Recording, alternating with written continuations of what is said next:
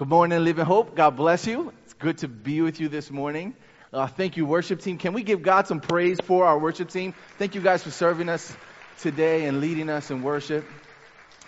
Well, if you don't know who I am, my name is Ed Mejia. I am the church planting resident here at Living Hope Church, and I got updates, church. I got good updates, okay? Well, let me start here. First and foremost, my wife and I just celebrated 11 years married. Come on, y'all. God is good got us together. Hello. It's been a great 11 years, 15 years together, so we just got to celebrate that. And we took a trip out to Arizona. We, you know, so part of our anniversary was spending it out there. And the other part of the trip was meeting with local pastors in the area from the Acts 29 network who have planted in Chandler, excuse me, in Gilbert, Arizona. And so we got to connect with them, and I got nothing but good things to say. I don't want to take too much time, but you know that feeling when things just align in such a way that you know man couldn't do that?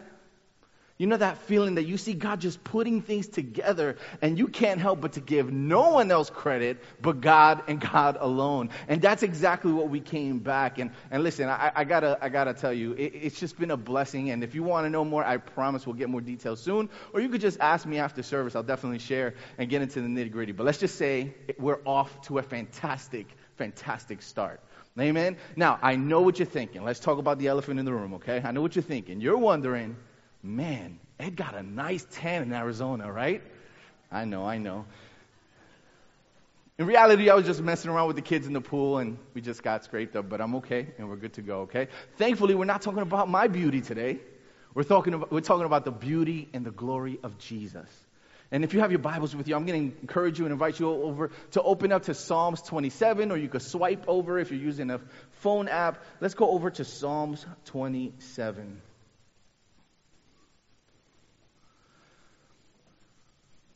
So, my question for you today, before we read this, is simply this. We're talking about the beauty and glory of God. How would you define beauty? We've all heard it said that beauty is in the eye of the beholder. We know beauty can be subjective, but, but how would you define it? For me, it's Maggie Mejia. Oh, Lord. That is my standard of beauty, ladies and gentlemen. I thank God for my wife. But we know that culture as, as George was saying, has, has shown us this broken picture or definition of what beauty is. We know many cultures throughout history have been obsessed even with beauty. In 2019, check this out. The beauty industry is a $380 billion industry. And the standards over time has pretty much always been the same, right? It's always been status or wealth or, or, or how to attract and retain a mate. It would, it would signal social status. And in some cases, it just, you just felt good looking good, right? And there was a time where, where, where, beauty was pretty much like defined in our cultures mainly through magazines and entertainment. It was mainly there at one point. But in this last generation, there's been a shift with technology coming in and the rise of the selfie generation. Beauty has also been shifted in how it's been presented to the culture. In fact, I was reading uh, an article in National Geographic that says we as a, society, excuse me, have, be, have come to equate beauty with humanity. If we don't see the beauty in another person, we are blind to the person's humanity. It's scary how important beauty has become. It goes to the very soulfulness of a person. The new definition of beauty is being written by a selfie generation, people who are cover stars of their own narrative. The beauty isn't defined by hairstyles or body shapes, by age or skin color. Beauty is becoming less a matter of aesthetics and more about self awareness, personal swagger, and individuality. Now, I see some, some good in that, right? Like, I, am blessed by the fact that my, my sons and my daughters don't have to grow up in a world where they feel they need to look like this person or that person to be considered beautiful. But I think it goes south in the fact that this pursuit that culture has of beauty still remains unsatisfying and leads to restlessness. Because individuality means nothing without identity. If I don't know who I am, I'm going to keep looking to other people, to my career, to my bank account, to what my parents say, to what my people think of me to define who I am or to, to help me figure out who I am. Apart from Christ, we all lack confidence in life. When our identity is rooted in Christ, we will be left striving to either define or prove who we think we are and who we want others to believe we are. But the good news is that there's a better way. And today, I want us to look beyond culture's definition of beauty and look at the true source of all beauty and glory. And as we look at this source of beauty and glory, which is God Himself, my prayer is that we will find how to find the satisfaction in our souls. See, that's why I think we, we took on the attributes of God this summer. I think it was probably one of my favorite series I've been a part of or ever heard in a while. And, and quite frankly, it stirred something in me to say, man, I need a yearly rotation of the attributes of God in my ear. I need to often be reminded of who God is, of all his beauty, of all his majesty. See, we, we did this attribute because we wanted the church, and all of us, we wanted to behold him. Because if we are to enjoy and obey God, it's essential that we know who He is. So the purpose of this series was to help us study, to help us understand, and to help us to, to, as a church, to live in the reality of God's many attributes. Our goal was to uphold the beauty of God so that we as a church would be captivated by who He is and moved to worship and obedience. Let's face it, all that we've seen this summer has been the beauty and the glory of God. And if you missed any of the of the series, because I know we vacationed and we got out, we might have missed some Sundays. Here's some better news. Go to our website. You'll find the entire series there. You can find it on the church podcast and also on YouTube if you missed anything. But here, I just want to give a, a quick, in case you missed it, just a little recap of the attributes that we looked at this summer. First one we got to look at was the consistency, consistency in Trinity. We got to see that God is one being. That God eternally exists as one being in three persons God the Father, God the Son, and God the Holy Spirit. We got to see the eternality and spirituality of God, that God is eternal and self existent, that nobody created God. We also got to see that his truthfulness and faithfulness, that all that God is and does and says is true.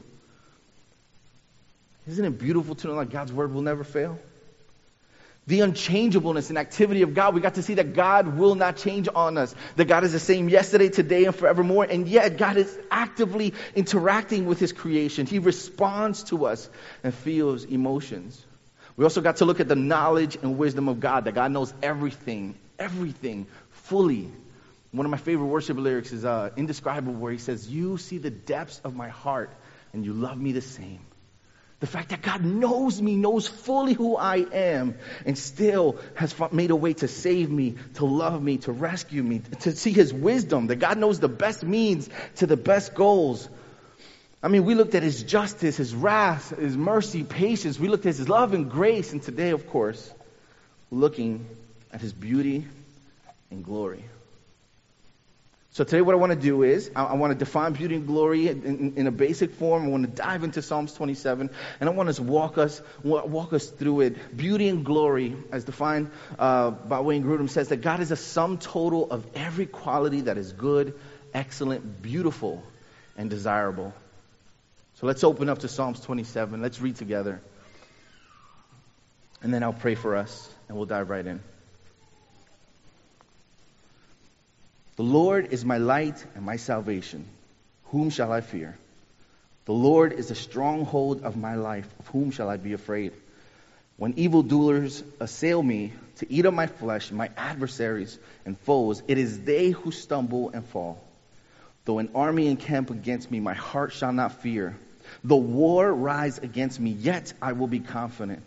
One thing I have asked of the Lord, that will I seek after that I may dwell in the house of the Lord all the days of my life, to gaze upon the beauty of the Lord and to inquire in his temple.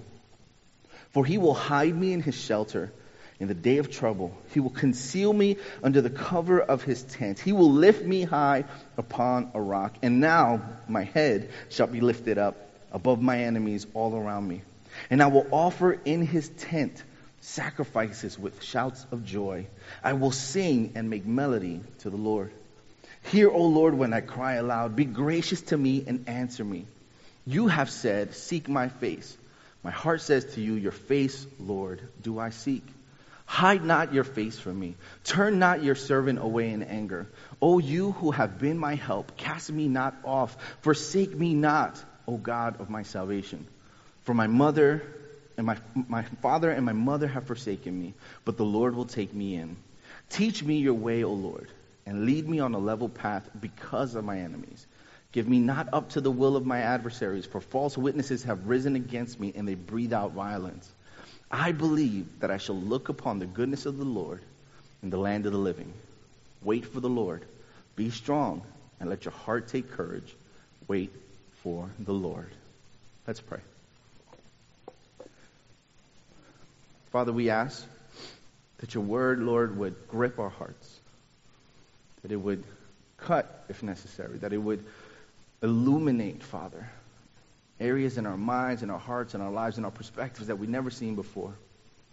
Holy Spirit, guide us to all truth. Show us your way. Speak to us today, Father. We are hungry for you. We are hungry to behold you, Lord. And we pray that we would experience um, your presence, the beauty and the glory of your presence, even as we work through this psalm and hear your word. We trust you, Lord. We love you. And it's in your great name we pray. Amen. All right, so let's give some context here. Psalm 27 obviously is written by King David. If you notice right under it says it's, it's a psalm of David. The psalmist here sings this song that not only expresses confidence in God, but also demonstrates how to cultivate confidence for the challenges we face in life. And so, if you're taking notes today, I, I broke the, this, this psalm up into five sections. And, and, and, if I guess I had to subtitle this, this sermon, aside from beauty and glory, it would simply be, you know, five ways the beauty and glory of God causes us to grow in grace. Okay? Five ways the glory and the beauty of God causes us to grow in grace.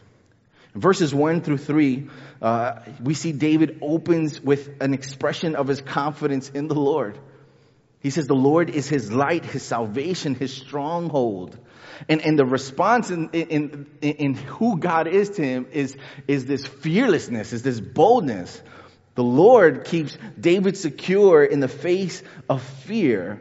And if I had to give this, this first idea of what we're seeing in verses 1 through 3 is we're seeing that the beauty of the glory, beauty and the glory of God cultivates confidence. God's presence is David's protection in these first three verses. David says, the Lord is my light and my salvation. He says the Lord is. He understands that God is present, that God is with him. The Lord is my light. He is my salvation. Whom shall I fear? The Lord is the stronghold of my life. Not will be, not has been. He is the stronghold of my life. Of whom shall I be afraid? He says, when evildoers assail me to eat up my flesh, my adversaries and my foes, it's they who stumble and fall. And he's so confident. I love how his confidence just grows bigger and bigger to the point that it's like, Dave, you're, you're kind of like a little crazy right now, my man. He's like, I, I, my confidence in the Lord, the Lord is my light and my salvation. Whom shall I fear? Singular. But he becomes so confident that by the end of this, he's like, even if an army camps against me, I'm not going to be afraid. I will be confident. You know, my daughter Olivia, she's, she's eight years old and she's really coming into herself. Like she really is, her little personality, her little character is really developing right before our very eyes. And, you know, as a dad, I know that beauty is going to matter to her. I know. So early on when she was young, you know, I would be like, Olivia, why are you so beautiful? Why are you so sweet? Why are you so kind? Why are you so funny? And, and we taught her to answer because God made me that way. And I feel like she's starting to own that. Like she's starting to pick up on these things and she's starting to really own some of this. In fact, my wife told me that she was hanging out at her aunt's house and so her cousins didn't want to play the same thing Livy wanted to play. So Livy felt a little sad. So here comes auntie and she's like, hey Liv, it's okay if you don't want to play what they're playing. You don't have to apologize for being Olivia. It's okay. Another one of those statements that she owned. I'll prove it to you. Very next day in the house, this girl is singing at the top of her lungs and doesn't care who doesn't like her voice, who doesn't like the song, didn't care what time it was, and she's looking at us like, I will not apologize for being Olivia. I'm like, really? But here's what I'm picking up from her. The confidence is cultivated over time in the presence of someone you trust. You start believing things that are true about you when someone you trust and you're around them says them to you. Olivia heard us say, hey, God made you. God made you unique. She heard from her aunt, hey, baby, look, don't apologize for being, be yourself. It's okay to have your own opinion. And out of people she trusted, being around them, being able to express that, she started to really own it for herself. The intimate knowledge of God's protecting presence is what gives confidence and banishes fear in David's life. Regardless of how great the, ad, the adversities are, David fears no man, no war, no opposition can touch him because his heart is strengthened in the presence of the Lord. Friends and family, when fear tries to dislocate your faith, locate God. When fear tries to knock you off your, your, your horse, for lack of better words, locate God.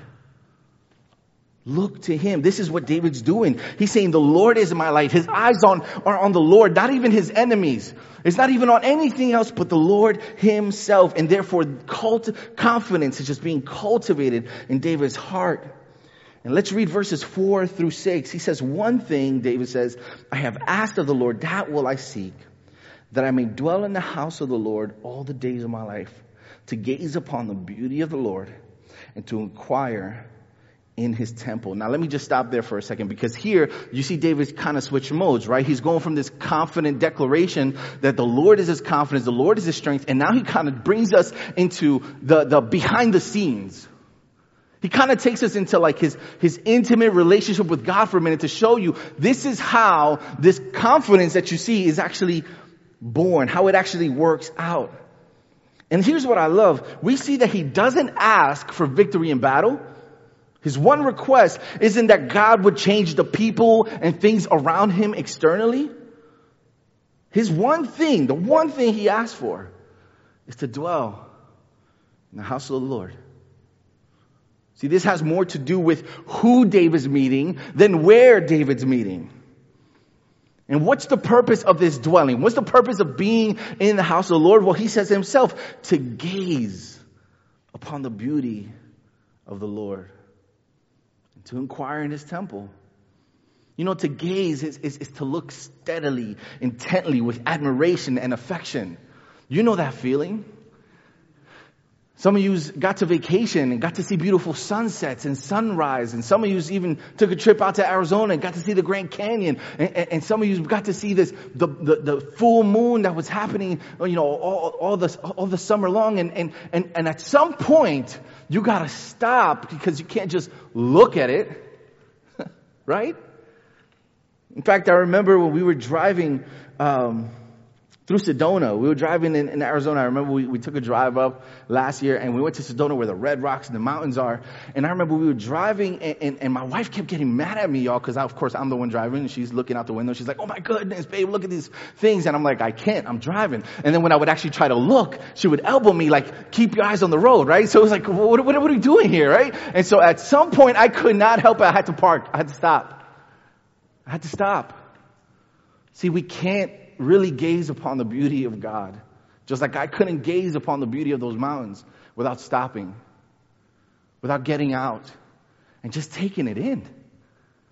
Taking your time. And this is what David's doing. He's going in to take his time. He wants to look at the Lord. He wants to just like water going down, like as you drink, taking it all in slowly. So, how do we define the beauty of God? Well, Wayne Grudem defines it like this He says, He's the sum total of every quality that is good, excellent, and desirable. And obviously this attribute overlaps with other attributes, such as like perfection, for example. And you know, when we look at the attribute that God is perfect, it means that God lacks no good thing and nothing, uh, excuse me, that God does not lack anything that would be desirable for him. Well, beauty is pretty much the same definition, but in a positive way, right? It says that God actually does have everything that is desirable and that he alone is the source of ultimate fulfillment. That's why you hear David often talk like this. He said, he, he, you know, as the deer panteth for the water, so my soul thirsts after thee. Right? Or Psalm 73, 25, where he says, whom have I in heaven but you? There is nothing on earth I desire beside you. David was captivated with the beauty of God to the extent that nothing on earth was his desire but God. And that's, this is what true beauty is, right? This beauty that is, is beyond everything we see here on earth. Grudem says that the beauty of God, he says, that it's a desire that culminates in a longing to be near God and to enjoy his presence forevermore. God's beauty is what the faithful yearn for. And I'll give you some practical examples of how this same experience is true for us. For example, like I love songwriting, I love hip hop, I love fashion, I love a lot of different things. And not for nothing, when I really like something, I kind of want to know who made it. I kind of want to get to know them. How does your mind work? How do you get this idea? He's saying that the beauty of God, it, it kind of functions the same way. It, it points to this glorious creator that you want to know and be with. It's not beauty for beauty's sake. It's beauty to draw you near. Everything that's beautiful, the smile of a child, flowers, sun, all of this points to the true source of all beauty and the place, the one that we want to be with. It, it draws us in. God is what we desire. And so to, just to give you some handles on how do we actually gaze upon the beauty of the Lord, I'll give you some basic ones. Colossians 3 2 says that we should set our minds on things of above. Philippians 4 8, right? Finally, brothers, whatever's true, whatever's honorable, whatever's just, whatever's pure, whatever's lovely, what is commendable, if there's any excellence, if there's anything worthy of praise, think about these things. You know, when the Bible speaks about meditation, meditating on the Lord, that's a form of gazing. And meditation in, in the Word of God is very different from meditation in the world. Make that clear. See, in the world, meditation is about emptying your mind. Empty your mind of everything you've been stressed about, blah, blah, blah, right? Which is unrealistic, guys. Right? But the Word of God says meditating is filling your mind with the Word of God. It's filling your mind with the truth of who God is. It's just beholding Him over and over and over again. So what does this gazing upon the beauty of the Lord do for David? I'm glad you asked. Well, verse 5 tells us he says, For he will hide me in his shelter in the day of trouble. He will conceal me under the cover of his tent. He will lift me high upon the rock. This gazing reminds David of who God is.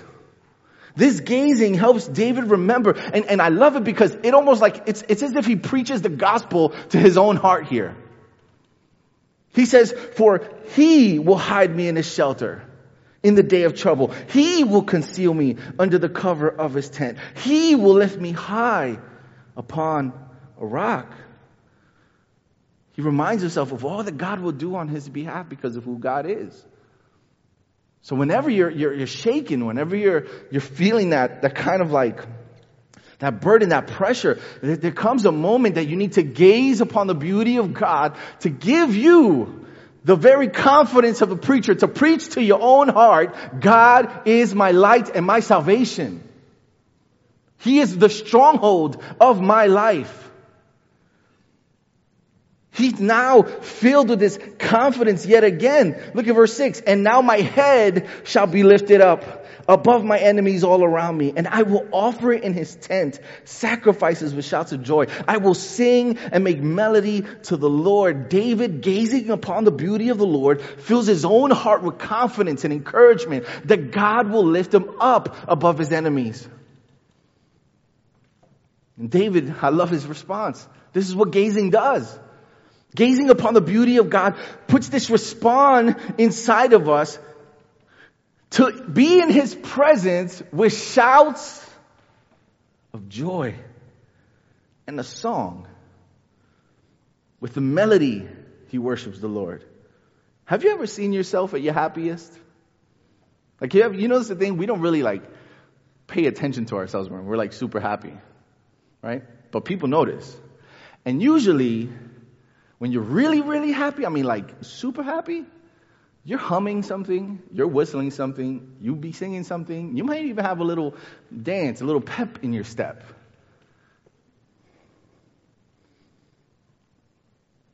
But one thing is for sure worship pours out of us when our hearts are satisfied and secured in the Lord.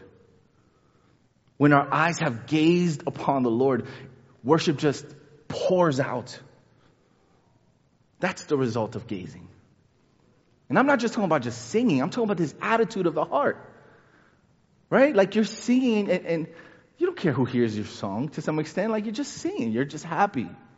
Well, in the same way, when, when your heart has been gazing upon the Lord and you feel that joy, believe it or not, there's a witness that comes out of you.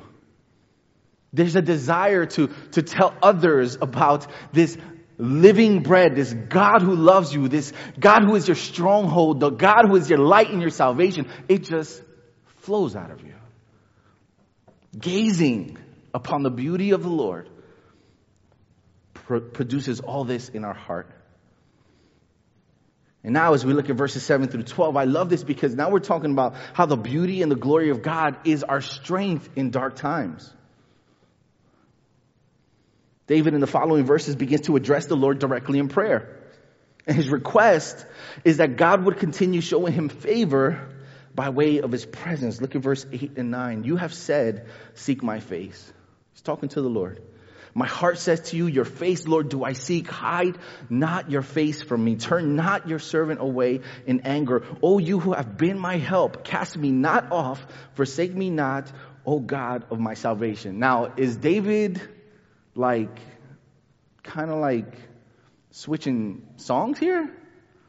Because he just went from super confident to God, don't cast me off. God, don't, don't, don't leave me, God. Don't hide your face from me. No, he, here's what David's doing. He's saying that in the midst of great trial, he's going to seek the face of God. And that's something we need. We need to be reminded that when things get worse, that's the moment you need to seek the face of God. You need to run into God's presence. See, David, in light of his enemies, in light of everything that's going on around him, he could have been dragged into discouragement. He could have been pulled into resentment, beat down into anger and discouragement. But, but here we see this beautiful picture of beholding the beauty and glory of God as not some pie in the sky idea. This is not some power of positive thinking kind of thing. This is a real time, real situation, real trial, help for us, and it's a real desire, it's a real call that God makes to us. Come to me, seek my face, is what God says to us. With all that's going on in Afghanistan, in Haiti, in your life, in your marriage, with your kids, in your finances, in the world around you, the call is the same. Seek my face. If you're facing cancer, if you're just, if suicide is knocking on your door, I'm here to tell you, you can seek the face of God. He will not withhold from you. Look at verse 10. I mean, David gets so honest and so vulnerable. And here's the cool part. This is the, the, the interesting thing. As David is beholding the beauty and the glory of God, he's expressing the ugly fears and concerns and ugly things that have happened in his life. The fear that God will leave him is, it's an ugly thing. Right? Or, or, look at verse 10 where he says, My father and my mother have forsaken me. That's an ugly thing. But David feels safe enough to bring these things before the Lord. Because he remembers as he's beholding the beauty of God, how his true relationship with God, his father, it changes everything. So friends, that, that's not, seeking God's face is not only about situations of life, it's very much about relationships that matter to you. When people fail you, when friends fail you, when mom and dad turn their back on you, David says, the Lord will take me in. And God will take you in. And finally, David asks for guidance in verses 11, 12. He asks for guidance in life because of his enemies. Beloved, if we want to experience the beauty of God, if we want to experience the glory of God, we can ask the Holy Spirit to guide us. Look how he prays, teach me your way, O Lord, and lead me on a level path because of my enemy. Give me not up to the will of my adversaries, for false witnesses have risen against me and they breathe out violence. David is not playing. He's coming to God with some real needs. So I don't want you to get this idea that this intimacy with God is for just for the sensitive who, who love art and love music and have a lot of emotion. No, this is not this, this is not what we're talking about. We're talking about real life situations, real reasons that David's saying, I need to seek the face of God. I need to behold Him. I need to be with Him and I need His guidance. I need Him to show me how to live in light of all my enemies and all my adversaries. David here isn't trying to play church. David has a real need for God. And what we're seeing in this is that the beauty and the glory of God is our strength in dark times.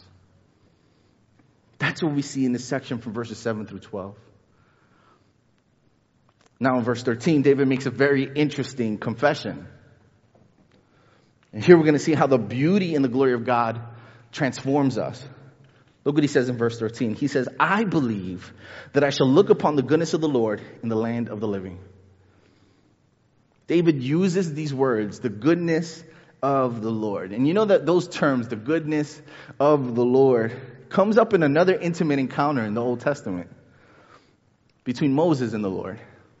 If you remember in Exodus, and if you don't, that's Exodus 33 verses 17 through 23. And I'll just read it for you. You don't have to look it up. Look what it says. This is, this is Moses and God, and they're alone.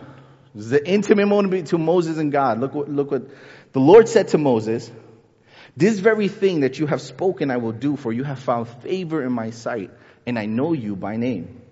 Moses said, Please show me your glory. And he said, The Lord, I will make all my goodness pass before you, and will proclaim before you my name, the Lord. And I will be gracious to whom I will be gracious, and I will show mercy on whom I will show mercy. But he said, You cannot see my face, for man shall not see me and live. And the Lord said, Behold, there is a place by me where you shall stand on the rock, and while my glory passes by, I will put you in the cleft of the rock, and I will cover you with my hand until I have passed by. God was going to show Moses his glory, and God showed him his goodness. See, the glory of God is clearly seen in the goodness of God. That's why, as we looked at the attributes, it was very interesting, right? Because it seemed like every time they brought up another attribute, that attribute had to connect, connected with another one. Because it's all encompassed in the reality that God is good. And that is the glory of God. You know, it's interesting too, in and following that chapter in chapter 33, after Moses was with God, it says that he went down the mountain and that there was literal beams of light shining off his face to the point that people were afraid to draw near to Moses. When he would speak with the Lord, he would remove the veil, but when he would speak to the people, he would put the veil back on. That light was like a visible manifestation of the excellence of God's character. So what exactly is the glory of God? Well, let's talk about that. Grudem says, in a sense, it means honor or excellent reputation, right? To give glory, is to give credit, to give honor, and to say, to give excellent uh, uh reputation of it. Isaiah 43, 7 says that God's children were created for his glory. Romans 3.23, we have all fallen short of the glory of God. Hebrews 1, 3 says that the Son is the radiance of the glory of God. In this sense, the glory of God is not exactly an attribute of his being, but rather describes a high honor that should be given to God by everything in the universe. But in another sense, God's glory means the bright light that surrounds God's presence. Since God is spirit, not energy or matter, the visible light is not part of God's being, but is something that is created. So Grudem defines it this way. He says God's glory is the created brightness that surrounds God's revelation of himself. I'll give you some examples. In Psalms 104, it says, O Lord, you are very great. You are clothed in splendor and majesty. You cover yourself with light as a garment. Or how about Luke chapter 2 verses 9 at Jesus' birth when the shepherds heard the announcement that, that the angel of the Lord said the, the glory of the Lord shined around them and they were filled with great fear. Or how about the transfiguration in Matthew 17, right? Or speaking of the Lord, Paul says he dwells in unapproachable light. 1 Timothy 6:16. and finally, one day in Revelation 21, 23, it says, and finally, in heaven one day we will live in a city that has no need for sun or moon to shine on it, for the glory of God will give it light, and its lamp is the Lamb. This is the goodness of God that David longs to see. This is the glory of God that David wants to see. David wants to see it and he wants to reflect it in his life in the land of the living. And though we do not find ourselves surrounded by a visible light, there is a brightness, church, a splendor, a beauty about the manner of life of a person who deeply loves God. This is why people say there's something different about you. You don't respond to things the same way as others. I don't know what it is, but there's something about you. You know what that is? It's the glory of God. It's God's imprint on you. The glory of God is the full splendor and supremacy of His being that invokes awe and worship in us believers for sure. But those who don't know it causes some confusion like, you are not like the other ones. It's because we love the Lord and that light of His glory shines to those around us. In verse 14, we finally see that the beauty and the glory of God is experienced in the waiting. Look how David closes this section. He says, Wait for the Lord. Be strong. Let your heart take courage. Wait for the Lord. His call to wait is not a, a passive waiting. It's an active dependence and trust in the Lord. One can argue that this whole chapter is a demonstration of how we wait on the Lord. Like if you think about it from verse 1, David remembered, he gazed, he inquired, he prayed, he hid in the Lord, he took refuge in the Lord, he was taught God's ways, he was led by his spirit. This is how we wait. But church, there was a time where we did not have this kind of access to God. There was a time that we could not draw near to behold His glory, His goodness, His beauty. In His holiness and in our sinfulness, there was no way for us to see it. In that state, all we can see, in our sinful state, all we can see is the ugly consequence of sin and the righteous wrath of God.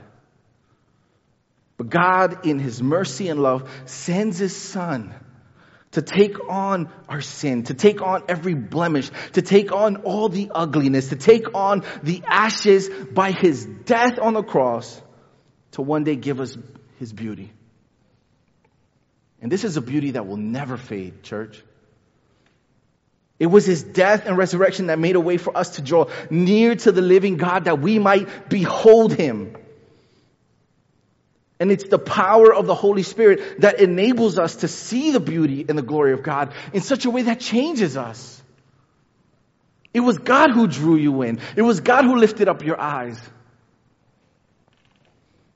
I love how 2 Corinthians 4 6 says, For God who said, Let light shine out of darkness, has shined in our hearts to give the light of the knowledge of the glory of God in the face of Jesus Christ.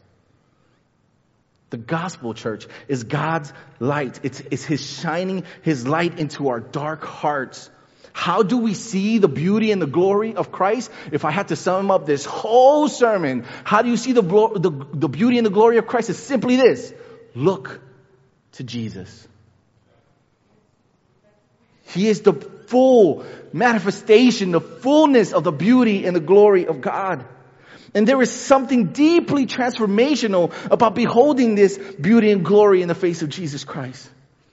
Moses knew this. David knew this. The disciples got to see it too. And you and I are being invited once again this morning by the Spirit of God to experience a beauty and a glory that transforms. A, beauty and a light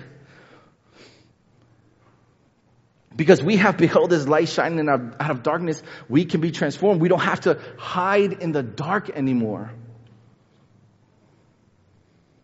There's no need to hide our stains, our scars, our sin, our shame. There's no need to hide. There's no reason to have skeletons in the closet. Today, we can bring those things to Jesus and receive beauty for our ashes. For the things that have been destroyed in and around us, we can come to Jesus and give those things to Him.